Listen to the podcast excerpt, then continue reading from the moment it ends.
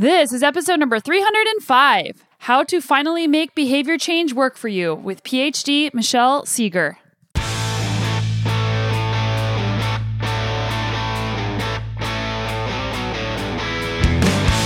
Welcome to the Sonya Looney Show. This is a podcast about high performance and well being, and I'm your host, Sonya.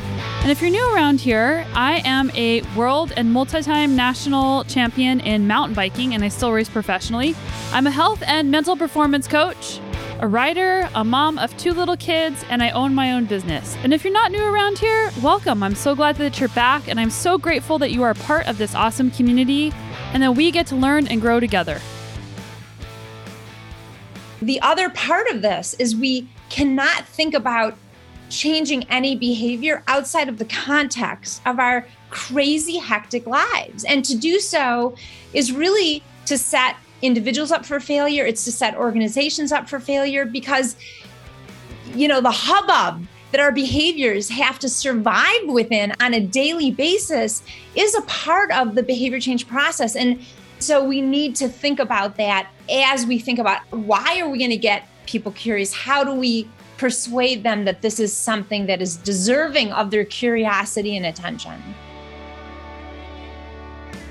Behavior change is one of my favorite topics. It is something that I coach about as a health coach myself. It is something that I write about. And generally, human behavior is fascinating to me because we are such complicated animals and there is a lot to know. I've had a lot of guests on about behavior change, so if you enjoyed this topic and you enjoyed this episode, make sure to check out the show notes to listen to other behavior change experts like Katie Milkman, like James Clear, like Gretchen Rubin, and also check out some of my solo episodes. There's a reason why there are many books and many experts on behavior change, and it's because there is no one size fits all approach. And also, it requires you to constantly be thinking about it and be revisiting the topic because it's not something that is very easy, especially whenever a lot of things in our lives are designed to make us take the path of least resistance. And the things that we want in our lives or the changes we want to make often mean that we have to do a little bit of work to get there. And today's guest, Michelle Segar, is no different. She is an incredible expert. She is the director of the University of Michigan's Sports, Health, and Activity Research and Policy Center, advisor to the Department of Health and Human Services, and chair of the United States National Physical Activity Plans Communication Committee. Also, author of the book the Joy Choice, which just came out. She is an NIH funded researcher and has three decades of experience studying how people adopt healthy behaviors in ways that can survive the complexity and unpredictability of the real world. So, Michelle has a lot going for her. She has a lot of great information that is going to be impactful in this podcast episode. She's also the author of the book No Sweat, which is used to train professionals in health coaching and patient counseling. Her doctorate PhD is in psychology, and she has a master's in health and behavior and health education, a master's in kinesiology, and fellowships in translational research and healthcare policy from the University of Michigan. So, Michelle is backed by a lot of data, a lot of experience, and her book, The Joy Choice, is fantastic, and I highly recommend that you pick it up. In this episode, Michelle and I talk about how to break down all or nothing thinking because a lot of us do think in terms of all or nothing, and how to cultivate in the moment decisions that support self care, health, and well being. And I'll give you a little secret it involves curiosity and asking yourself questions. Michelle has some really helpful tools that you'll hear about. One that is notable is the POP decision tool, so you'll hear that. And it's what to do if you made a plan to do something and then it doesn't go to plan, because how often does that happen? That happens a lot. I will get out of the way so that you can listen to this episode. But first, I want to thank our podcast sponsor, Inside Tracker. I've been using Inside Tracker since 2017, and they offer ultra personalized suggestions and a science backed action plan so that you can optimize your health. If you haven't heard of Inside Tracker, you might be asking, well, how does it work? And step one is to get your blood tested. So there's different plans that allow you to go to a lab to get your blood tested, or if you're in Canada like me, you can have home blood testing done. So someone comes to your house, and that's also available in the US. And then you fill out a detailed personal profile about your lifestyle, nutrition, your habits, and your preferences. And then Inside Tracker takes your blood work and they look at over 40 biomarkers to give you personalized and science backed recommendations to fit your body's needs to improve on those reference ranges to feel your best.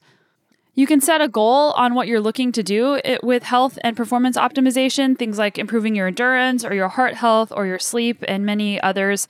And then you can do another blood test three months later and see if the lifestyle and diet changes that you're making are moving those reference ranges. And seeing your results can be really motivating.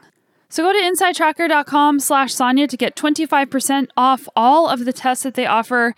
I like the ultimate test because you get all of the data that you could possibly want. And you can use this podcast episode in order to make some of those behavior changes that you want to do in order to improve on those reference ranges of the biomarkers that need a little bit of work. Inside Tracker looks at biomarkers that are way more complex and detailed than you would get if you went to the doctor just to get a complete blood count.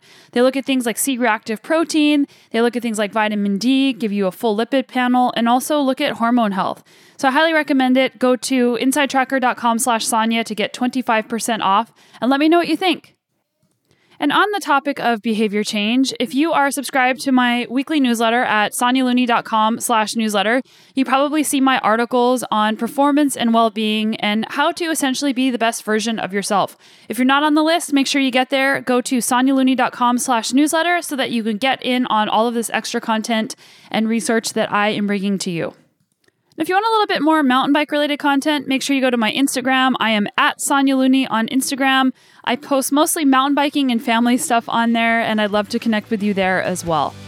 Okay, let's get into today's episode with Michelle Segar.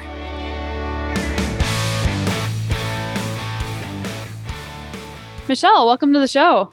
Thank you. It's so fun to get to talk to somebody who's so well versed in behavior change and you have so many credentials behind your name with your PhD and your master's and these books that you've written. Thanks. Well, you know, I I love what I do and I keep wanting to learn more and and then share with other people what I've learned. Where does your curiosity and behavior change start? It started, you know, it's fun. I've been telling this story for a long time and I said it starts in 1994 but kind of officially it started in 1993 when we started a randomized trial with cancer survivors we were looking to see if exercise could help them reduce depressive and anxiety symptoms. And these are folks who weren't recently treated. They were about four and a half years on average out of um, treatment. So they were you know busy normal people living their lives.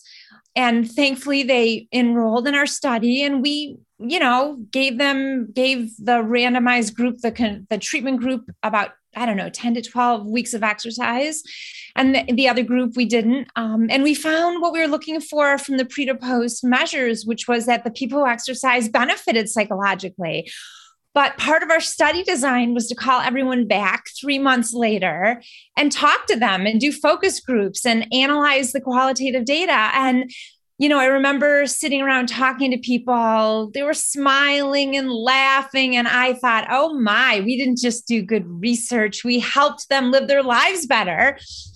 But I was wrong.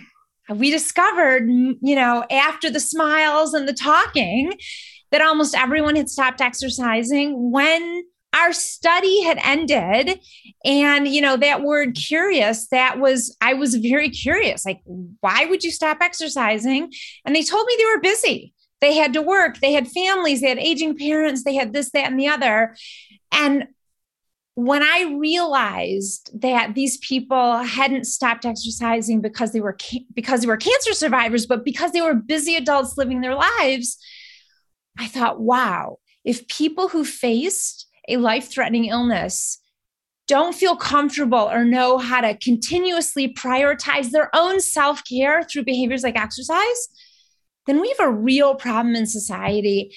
And I was like, boing, light bulb moment. This is my problem and I'm going to solve it. And so everything I've done since that time, which was almost 30 years ago, has been in service of understanding what gets in individuals' ways of sustaining healthy lifestyles. And then, most importantly, what does the science say? What does the science change? Because it changes over time, right? What do we know about how to help people overcome their barriers to sustaining a behavior like exercise, healthy eating, meditation, you name it? Yeah, and it also seems like a lot of times people's greatest motivator is pain. So if something happens to them, then they're going to feel more motivated to take on a behavior to work to make that better. So like if you're going to the physical therapist because something hurts, you might start with doing those exercises because you want to get better. But then once you feel better, you just stop doing the things that you need to do in order to get better. Or same with like weight loss, like you might lose some weight and then you just go right back to what you were doing before.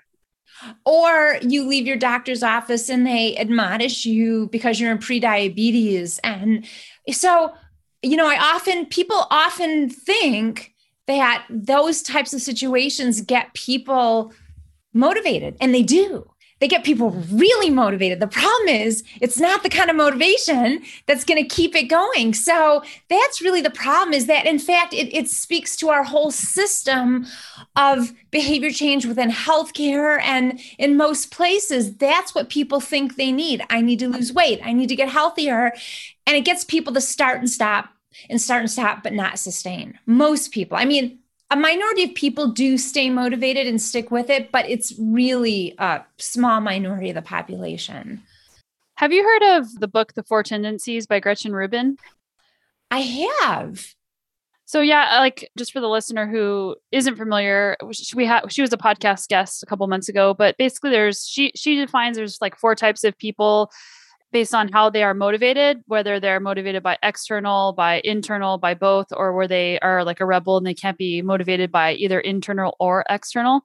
So I think that for a lot of people, they like some people think, well, I just make want to make a change and then I do it. And then they want, and then there's other people where they just can't make themselves do it. And just understanding where you fall in that that area is so helpful. You know, I also think it's important to understand that it's it, it is beyond what in general motivates us as individuals because unfortunately we've been socialized educated indoctrinated you know i'm going to use the fourth word brainwashed um, to be motivated to change our behavior for certain reasons certain mm. goals and the, the primary reasons that most people initiate behavior regardless of what kind of personality trait they might have research shows are not potent enough to drive lasting change. So that's why we always have to bring it back to how we've been socialized to mm think about and approach, you know, behaviors like exercising and healthy eating. So how do we do that? How do we find the reason why we should make a change and stick to that change? So, well, the first thing people have to understand is that it's not their fault that these reasons that they've been approaching lifestyle changes don't cultivate lasting high quality motivation. So that's the first step always, because otherwise people are going to blame themselves and think, I'm just not athletic enough. I'm not disciplined enough. It's so far beyond that. So that's the first stage. The second stage is understanding that there's a reason in our daily lives what we want to help people connect with is a very relevant benefit that people are going to experience in the now when they do a behavior. So, if someone wants to exercise more, we want to help them identify well what what's your immediate feel good reason? And then we probably have to educate people that you know, physical activity boosts mood, reduces depression and anxiety, reduces stress. So we want to get people to experiment with an, a daily immediate benefit they're going to get. And, you know, if we shift to healthy eating, sometimes people say, well, I feel better when I eat the cookie instead of the kale. And on a in your mouth taste level, that's one type of experience that people might have. But the question is, well, how do you feel if you eat four of those cookies? And how do you feel 10 minutes later, 30 minutes later? you know the next morning so what we want the part of the solution is we want to get people to start noticing the experiences they have when they make a certain choice and when they don't. And we want to shift the conversation away from long term, distant goals that also might have a lot of baggage around it, like weight loss, to the immediate benefits that people want. Yeah, so it sounds like curiosity is a really important part of behavior change.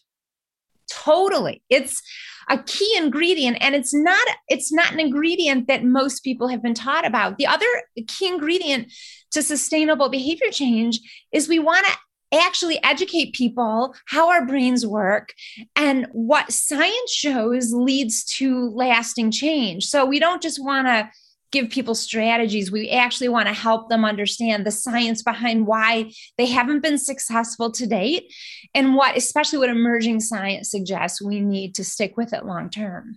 So, what is kind of missing right now in the the general narrative around behavior change? Because you just mentioned that how the science changes. Right. Well, first, I think I have two different directions I want to go in right now. I think before I answer your question, I want to say that there is a very popular behavior change strategy that people think should be applied to healthy eating and exercise, and that's habit formation. There's a lot of popular books about it. It sounds like a no brainer. Yes, if we can offload our choices to automatic decisions, you know, we're golden.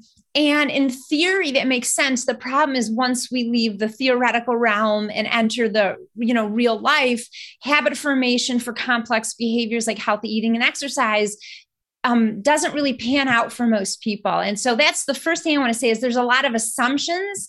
And one of the assumptions is that there's science showing that habit formation actually drives sustainable change, but there's really very little evidence that it does, even for simple behaviors like hmm. habit like flossing. So that's really important is just because something sounds like it makes sense doesn't necessarily mean that there's evidence underneath it. And you know, I get concerned when a lot of people start using a strategy if there's not a lot of evidence or if there's even reasons supporting that it may not work. For example, if we're talking about habit formation for healthy eating, you know, habit formation is based on a habit loop, which has three parts a cue, behavior, and a reward.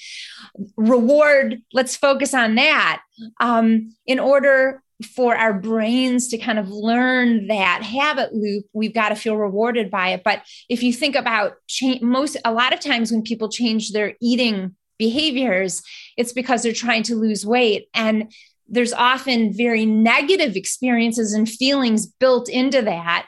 Um, besides being a, be- uh, a type of a behavior, it's not just a cue behavior reward. There's planning and there's being at the grocery store and there's learning recipes and there's cooking. There might be pushback from family. So, in a way, you can see how a behavior like that doesn't fit in this three um, part habit loop so that's the first part of the answer is that we need to we need to think more critically about what we've been taught might lead to lasting change. I mean, I lo- I do have a flossing habit and it works for me, but that's a simple behavior that happens in the bathroom that doesn't have a lot of disruption potential. Mm-hmm. Um, okay, I'm going to shift. Well, let me stop. Do you want to have any conversation about that before we talk about other things. Yeah, I think that you mentioned earlier that sometimes we are want we want some immediate satisfaction when we're trying to change our behavior and you talked about eating i think you said, said pizza or kale and you might have said a different type of uh, was it pizza that you used it was cookie cookie. cookie. i'm like just trying to think of things that you're like yeah um yeah and then using that curiosity to decide well okay the second i put it in my mouth it might be really awesome but then later i might not feel as good or i might even know how i might not even know how i feel afterwards because i've never even tried the kill or the healthy thing before and maybe uh, like that level of self-awareness of how do i feel becomes something that has to become a habit to form because you don't ever even check in on that we have not been taught to check in on how we feel from our choices, both exercise and eating. And so you're absolutely right. I mean, curiosity is, you know, king and queen. We absolutely need to appreciate the value of that. It's a positive emotion.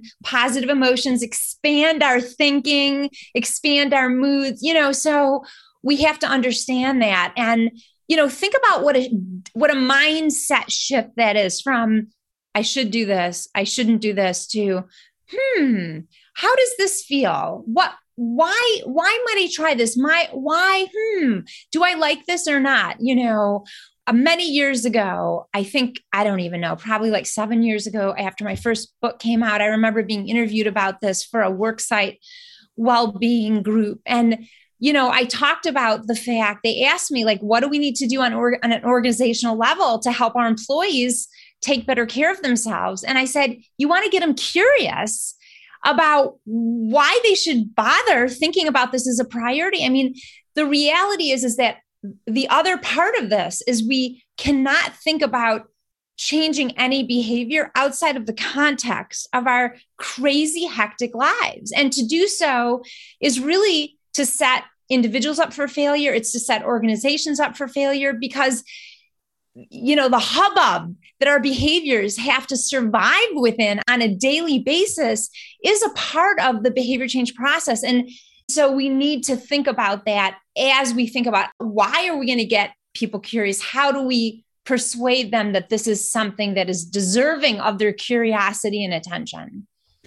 Yeah you talked about eating and you said that um, the cue behavior reward is not enough to make lasting behavior change because it's really complex. And you mentioned a bunch of different pieces that are involved with eating healthily. And that is something that's really challenging for most people. And even people who say healthy eating is a value, whenever we get busy, one of the first things to go is healthy eating. So, with the complexity of that, how do people or how should people approach setting a, an appropriate goal or quote habit around healthy eating? Right. So, I'm really into helping people use let's get let's use precision when we think about what we're after.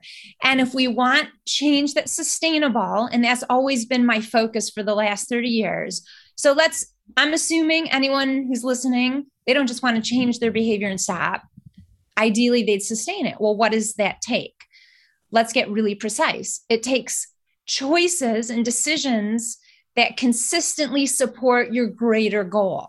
So consistency, not not I, identical choices. We're talking about consistent in some way, shape, or form that support our goals. Well, again, there's two ways to do it. We can have choices that are on automatic pilot, which, as we've already talked about, isn't going to work for complex behaviors for most people. It does for some. Something always works for some. So we've got to keep that in mind.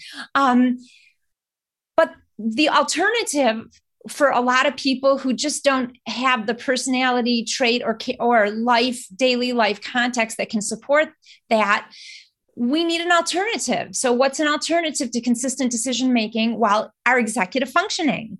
The way our, our this innate um, decision system of our brain that exists right? So how do we want to support our brain and to do that, we have to understand the science behind and what that consists of. So, in the lifestyle literature, um, working memory, cognitive flexibility, and inhibition are discussed as the three primary executive functions. In other literatures, you know, in management and ADHD literature, uh, you know, there's different, there are more executive functions that are discussed, but in the eating literature specifically, there's three. So, working memory is this transitory capacity where we can hold and work with one or two pieces of information. It's super limited but that's part of effective decision making is working with the information in our mind. The other component of that is thinking flexibly being able to pivot on a dime when all of a sudden our plans can't work out. Now planning is important. I mean you're a you're a health coach. You understand how this works. You're an athlete. Planning is an important part of sustainable change. You have to know when it's going to happen or it probably isn't going to happen because something else is going to take over. The deal is is that if we're going to have consistent choices, then we need to understand how to navigate when our plans go awry. So that's the alternative path, if you will, to cons- the consistent decisions that underlie sustainable change. And to do that, we need to understand how to support our decision making at that moment. So we want to have simple things that we can call um, into our brains. And as you know from reading my book, um, I developed the POP decision tool. You know, this simple acronym POP, we're going to pop our plan. It can't work. So instead of doing nothing, let's do something. So let's pop it and open up our options. Let's pause research shows that taking a few deep breaths actually supports our working memory, helps us focus, which is what we need in these moments that our plans go awry unexpectedly. Then, when we harness our attention, we move on to the second step with it, which is open up our options and play. Now, why is play there? because we want to generate options that are, are alternatives to the plan that we had created. And let's being playful is a positive emotion. Let's expand our thinking, which research shows will help us generate creative options to the alternatives. And then the third part is pick the joy choice. Let's, instead of trying to, inhibition is the third uh, executive function that I talk about in the book. And it's, you know, very focused on teaching people this, the science is very geared towards teaching people how to inhibit themselves from not having what they want and from you know doing what they don't want to do or inhibit you know the, the alternative the sh- from the should. And i don't first of all the research doesn't suggest that that's a that that works once people leave the laboratory. So i think we need to stop thinking about how to inhibit ourselves and start thinking about how to get us to desire to do what we actually say we want to do. And that's where the third part of the POP decision tool comes in. It's pick the joy choice. And why do we call it the joy choice? Well, it's the perfect and perfect option that lets us do something instead of nothing. It's the antidote to the all, to all or nothing thinking. And when we do something instead of nothing, guess what that is? It's consistency. That's what underlies consistency. So, you know, I'm going to stop there and see if you have any questions because I know I just kind of said a lot. Well, I'm loving it because all the things that you're talking about are things that I also just love talking about and I think are so important. So I'm just going to summarize what you said really quick for the listener. So, executive functioning plays a huge role in behavior change, and it comes down to three things to cognitive flexibility, to working memory, which is difficult because you can only hold a couple of things in there at the same time. So, whenever that gets flooded, it's really hard to make a good decision. And then inhibition, whenever we tell ourselves that we can't do something, it's harder and, and it feels restrictive, and it's harder for us to make a good choice instead of focusing on what we can do and what is something that would be beneficial so that we can do something instead of nothing that will help us move in the direction that we want to go, but not worrying about being perfect about it.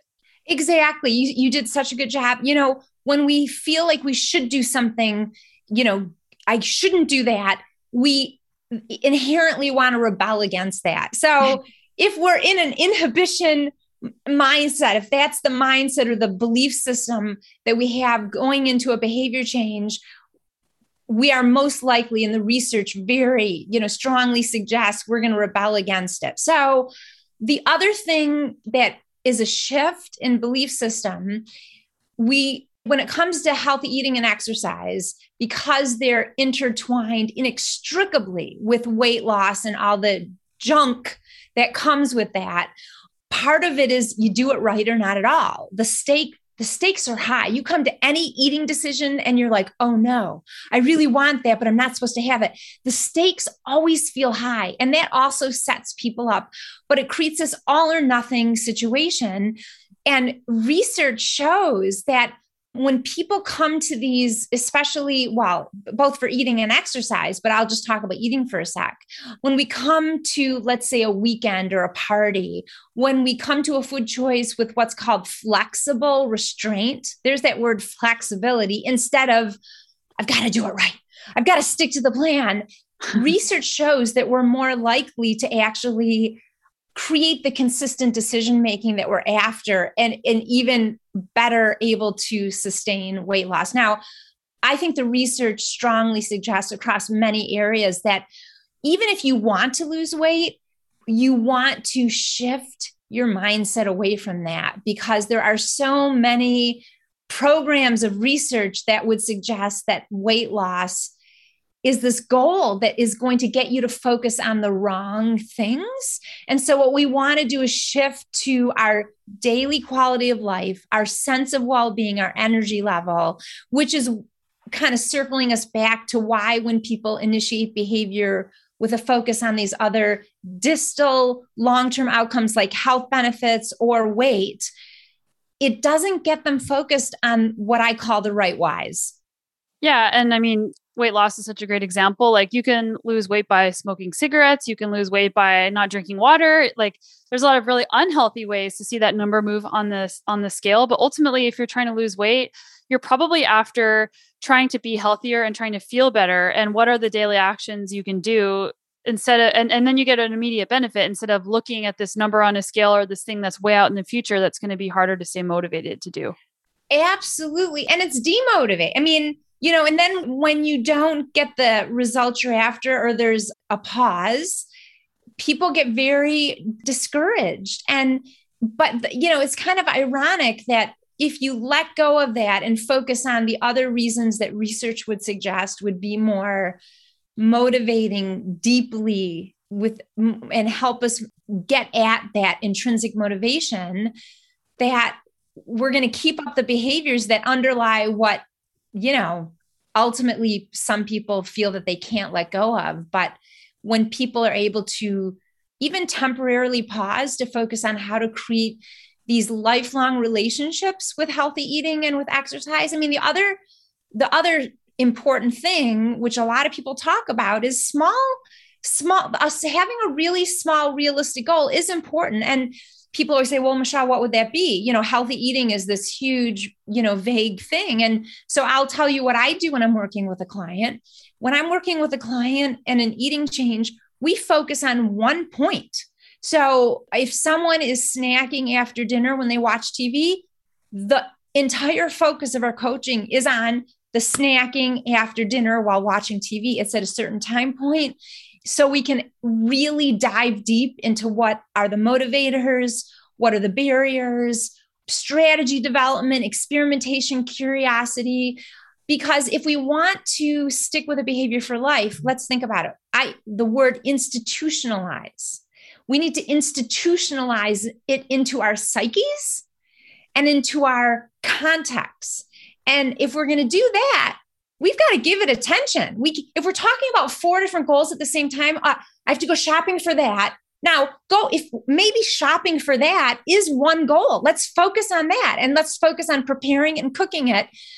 But if we're trying to juggle and institutionalize five different things in our lives, you can see you know how complex that is and again why we may be able to start it and and do it for a couple of weeks but boom eventually something unexpected is going to get in the way and we we don't have the mental bandwidth to or wherewithal to navigate five different complex goals.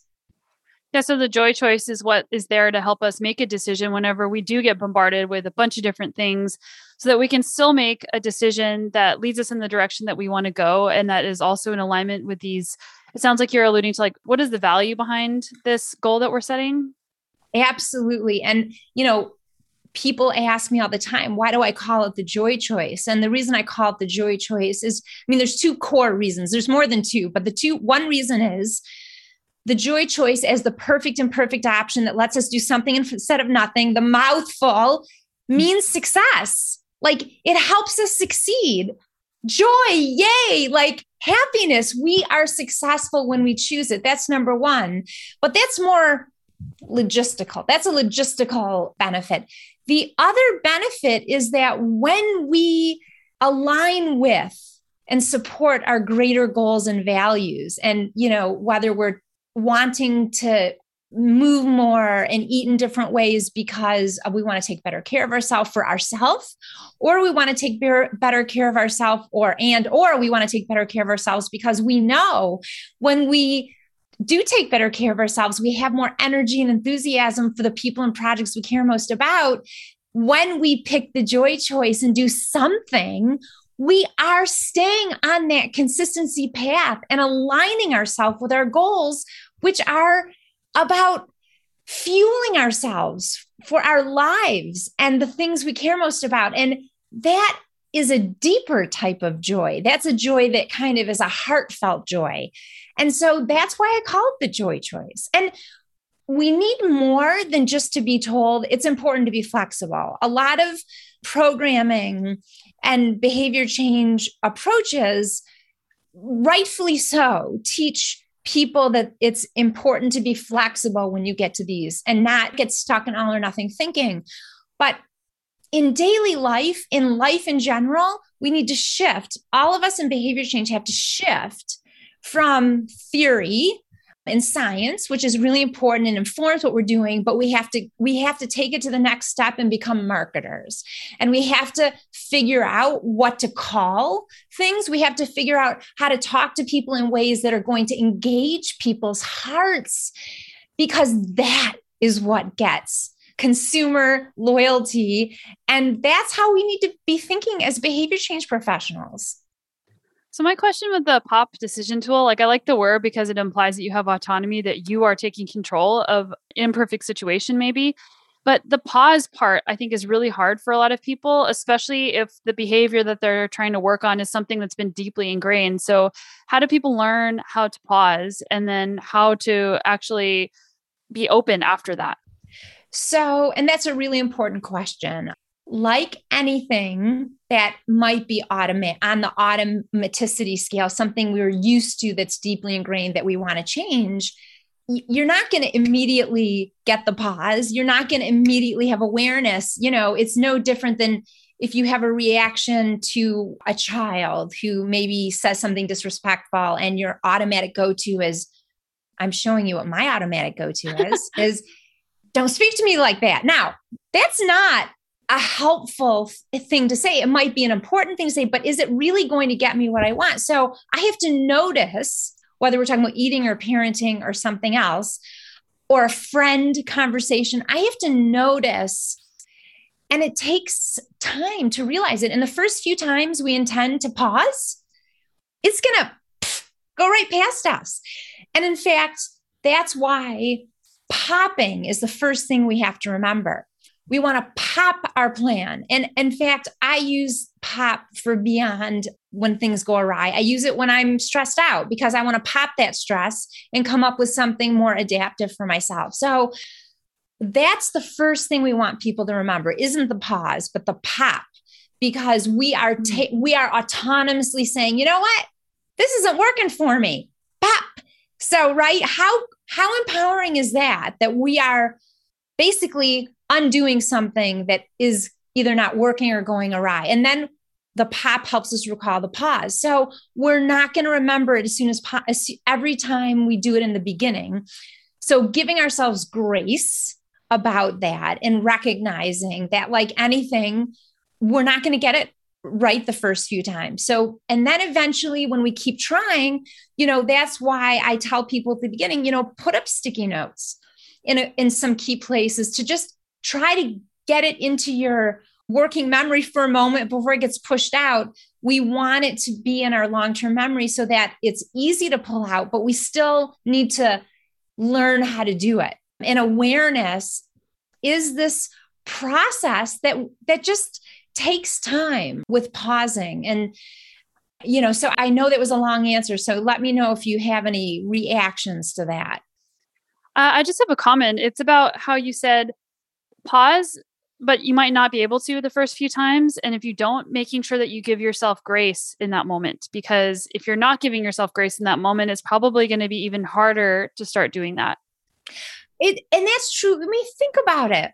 Whenever we're learning something new, whether it's a language or, you know, the piano, we don't have the neurological pathways in place. We don't have the coordination in place. So if we don't give ourselves grace, then we're just inadvertently, but also non optimally reinforcing something that we know doesn't have optimal outcomes. We know that when we judge ourselves negatively, when something doesn't go well or according to how we hoped it would, it's much less optimal from a motivation perspective than when we do give ourselves grace and self compassion. I mean, that's a science, that's an evidence based phenomenon.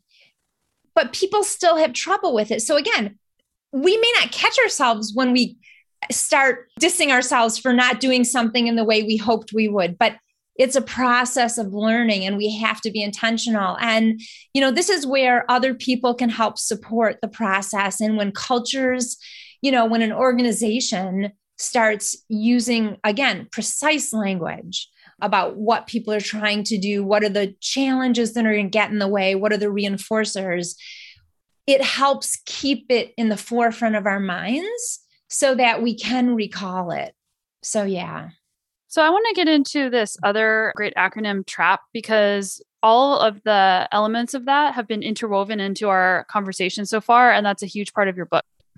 Yes. So when I got very interested in how to help people make the in the moment decisions consciously harnessing and supporting their executive functions, I also needed to address the types of typical things that are going to get in their way and this is you know from what i've seen with my decades of coaching people what are the types of things that tend to get in people's way when they're at this choice point this challenge to their eating or exercise plan the first trap is just simple temptation that word probably resonates with people it's the visceral feeling we have that we want, that we're tempted to either stay on the couch instead of go out for the run or walk, or eat that piece of chocolate cake that's glistening from across the room.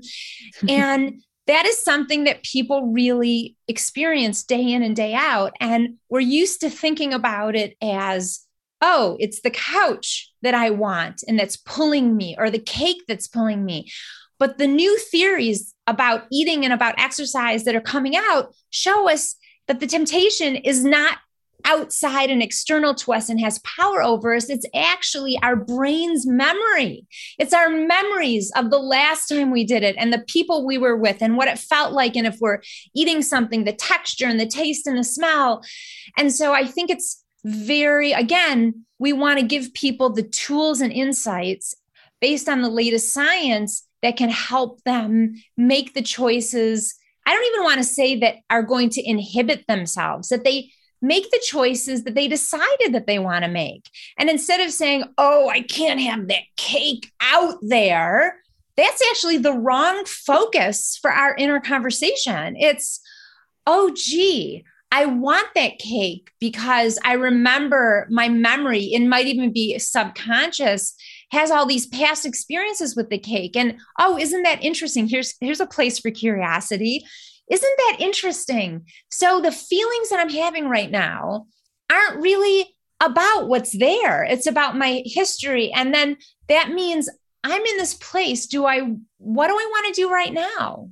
Given what this is really about. So I I also think when we and this isn't my science, but I learned from other scientists, Dan Siegel, for example. I don't know if you've read any of his work, but I'm a huge fan mm-hmm. of his work. And, you know, his work with awareness and his writing about it shows that when we bring awareness to the a momentary experience, when we name something, when we categorize it and put a label on it, we actually pull ourselves out of part of the emotional brain. And that gives us more control over our action. It takes us out of the automatic part of the brain that that emotion is also embedded within. So that's temptation. The next one is rebellion. And we did, you're right. Everything has been intertwined in our conversation. We rebel against things that we feel we should do. You know, when people initiate any change, and again, eating and exercise are often initiated within the context of weight loss. And that's just about the best paradigm to want to rebel against. And so research shows that it's human nature to want to reclaim our freedom when we feel like it's taken away. And when we feel like I should do that and I shouldn't do this, that is, we are absolutely, we feel like our freedom's been taken away. And so we want to completely shift out of the should paradigm. And um, I talk about how to do that a little bit. And then there's accommodation. That's the third trap, right? Temptation, rebellion, accommodation. And this is a slightly different type of decision trap. This has to do with whether our own self care, our own needs to take care of ourselves, and we could say through meditation, through getting enough sleep, through healthy eating, exercise, are as important as our need to take care of other people in, in certain ways. And so the story I tell is of a client who was changing her eating, and she was really happy with how she felt with the plan. And then she went on this holiday weekend with friends. And her friend, you know, came and offered, it was like an offering of this special food that her friend had made. She didn't feel tempted. She didn't feel rebellious but she felt like she needed to accommodate her own eating plan for the need to have her friend feel like she was being taken care of. And so she ate it. She felt terrible. She felt, and she went into a downward spiral. So, accommodation, it's important to accommodate the needs of others.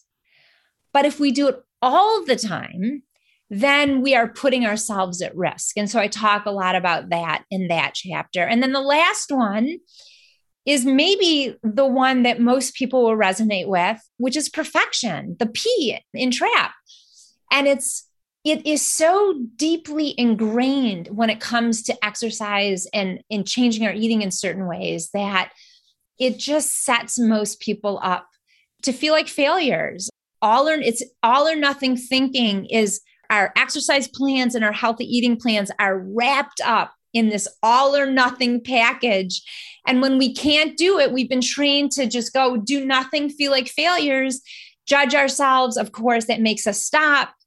And until the next time we start, but it's always within these same paradigms. And so, again, looking to what the science on awareness says, when we can name these things at these points of decision, which is one of the reasons why we pause, we need to pause to have a space to actually say, oh, there's accommodation.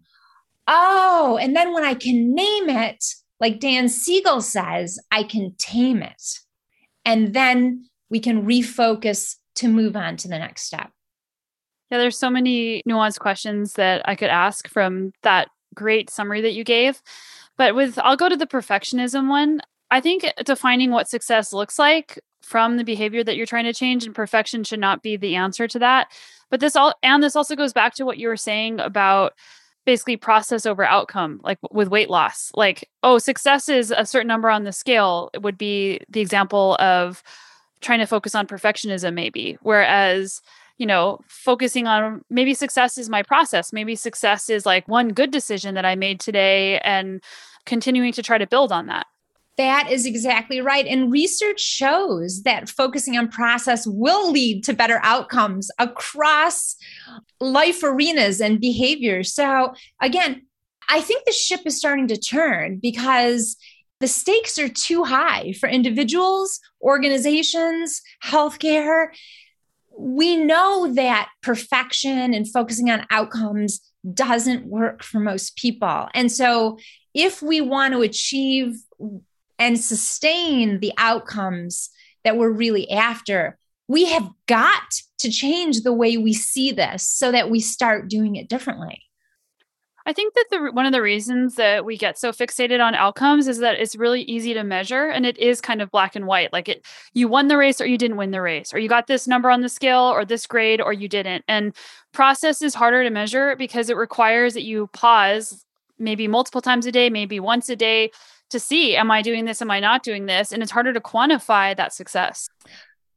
It is from the outside, right? It's not is concrete as a number on a blood pressure cuff or winning the race or coming in last.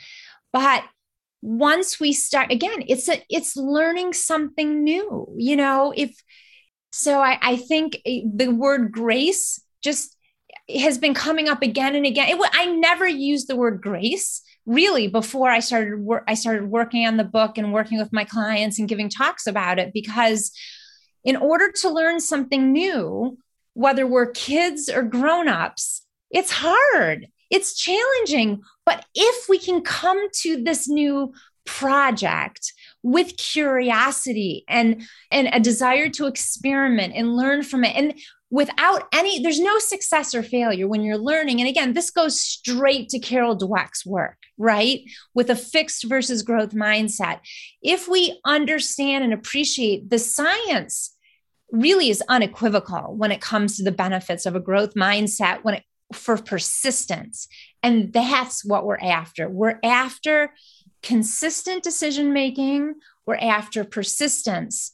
And then when we know that and we know that the process for success not the outcome of success but the process of success is making some choice, the perfect and perfect choice that keeps us on a trajectory of consistency, then, you know, that's a different paradigm. And and when more people start talking about it when you're you're talking about it on your podcast and you're talking about it with your clients and the more people that start talking about it not perfection not all or nothing not trying to do something that most of us can't do like put our exercise on autopilot some people can always important to say some people can but what we care about is what the majority of the people can do then we can kind of be happy because there is science-based systems and strategies and processes that we can look to that will get us where we're trying to go. I want to talk about the accommodation piece because I think that's really hard for a lot of people because we want like you said we want other people to feel good and we'll put other people's needs before our own needs and that even goes so far as damaging potentially damaging our health. Like an example i'll give is drinking. Say uh, you don't want to drink or you're just trying to drink maybe like one drink a week or something and your friends when when they want to go out and do stuff it's a, it's a drinking situation it's a social drinking situation. So you go and then they're like well why aren't you drinking? And we're well, we're drinking. And then if you don't do what they're doing then they feel judged by you even though you're not even judging them. So there's like this really complex social almost tribal thing where we want to fit in and we want to belong. But if we're doing something that is against or just not even the same as what our peers are doing then we look different. So how do you like reckon with that? That's such a great question. So I think I think drinking is a little more complicated because we don't know. I mean, I guess you're talking about the social aspect because you know, we don't want to go addiction is a whole different conversation that we want to make sure that that necessitates a whole different perspective. Mm-hmm. So I just want to state that. But if we're talking about the social part like my client you know eating what her friend gave her because she wanted to be a part of it you know there's courage involved too. And i think having conversations with people explicitly saying you know right now i'm working on something because uh, it's important to me. You can tell them your reason or not. You can say you know i feel like dr- i don't want to drink as much as i was doing before. I wasn't feeling good. I was losing energy. You know you can go into the details or you can choose to just kind of keep it vague. But I, I think when p- you can prevent people feeling judged by ex- saying from the get go, even before you guys go, hey, guys, you know, a little a text group text. Just wanted to let you know that you know I'm I've decided I'm going to drink less. So tonight, you know, or, or, you can say it in a text, or you can say it in person. I think it's really helpful. Or you can just decide, you know what? I'm not going to own how people feel. If they feel judged, that's their stuff. I'm just going to drink, you know, my bubbly water or my bubbly water with a lime, what whatever it is. Or, or it's not to say it's not challenging because this tribal, our tribe, our family, friends, community, you know, our connection with people is among the most core motivator for humans, core motivators. And we know that. So, but I think name it to tame it and strategize ahead of time. That's what I would suggest in that scenario. Yeah, food and drink is just something that is so ingrained in in us to fit in and belong and it's just really challenging whenever you're doing things different than your friends. But as you were talking, I was thinking to myself, if they feel now you're you're other, you're different because you're doing something different than us, maybe looking for a value that is similar between you two and maybe it's not expressed in food or drink but coming together on something like that so that you don't feel like you're other or they don't feel like you're other. Eh, sure that's an that's an alternative. If finding something else that you guys value doing together that can eh, that's a great you know that's a great thing to do but i think communicating is also going to be helpful because if you just bow out of meeting up with your buddies that you used to do, you know, multiple times a week for a drink and you don't explain what's going on, I think people are still going to wonder and, and it's going to create tension and uncertainty. So I think sharing what's going on um, is still going to be helpful even when you come up with alternative activities that that encompass shared values. You've said a number of times like awareness and then naming it to taming it. Dan Siegel's work yes. is really important. Can you tell us about your quiz so that people can develop more awareness? Sure. On my website, I developed a trap quiz so that individuals could you know quickly take a, a, quiz to find out what are my biggest traps and that's so that when you get to the place where you're feeling tempted or you, you're pausing so that you can make decision that is aligned with what you really want to do you can go oh temptation there it is or rebellion um, so and they can access that on my website which is my name michellesegar.com and you've written another book, No Sweat, and also The Joy Choice. Where can people find your work and your books?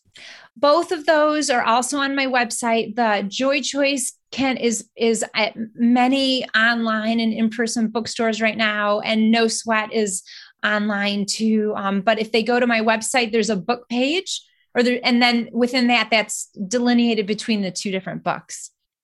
And I hate, I almost hate to ask this question because you've done so much great work and right now you're talking about the joy choice but people always say well what's next but instead of saying what's next i want to ask what's exciting you right now wow what is there's so many there's so many things that are that's exciting me um i'm interested in how do we scale tools so that number one they can be scaled via algorithms that many people can use at the same time. So, designing digital health products through algorithms that respect what the emerging science says we need to help people learn. That's something I'm really excited about.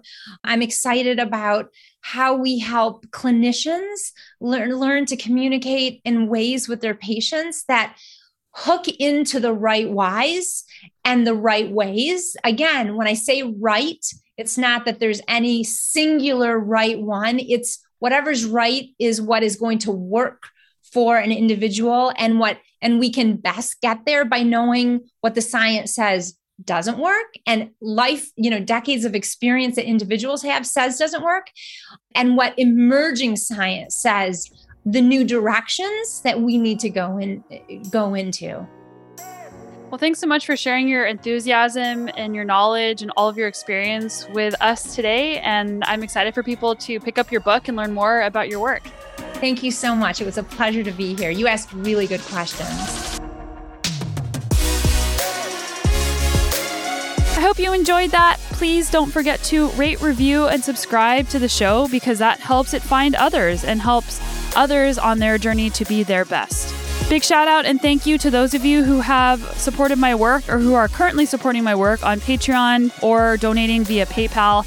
You can find both of those at sonyalooney.com slash podcasts and also patreon.com slash the Sonya Looney Show. Any donation that you make to the show goes to pay Roma, my incredible audio engineer, and my assistant, Rebecca, who make sure that this podcast is professional and well done. And as always, I'm with you on this journey of personal growth, adventure, and our mission to be better every day. And I'll see you right back here next week.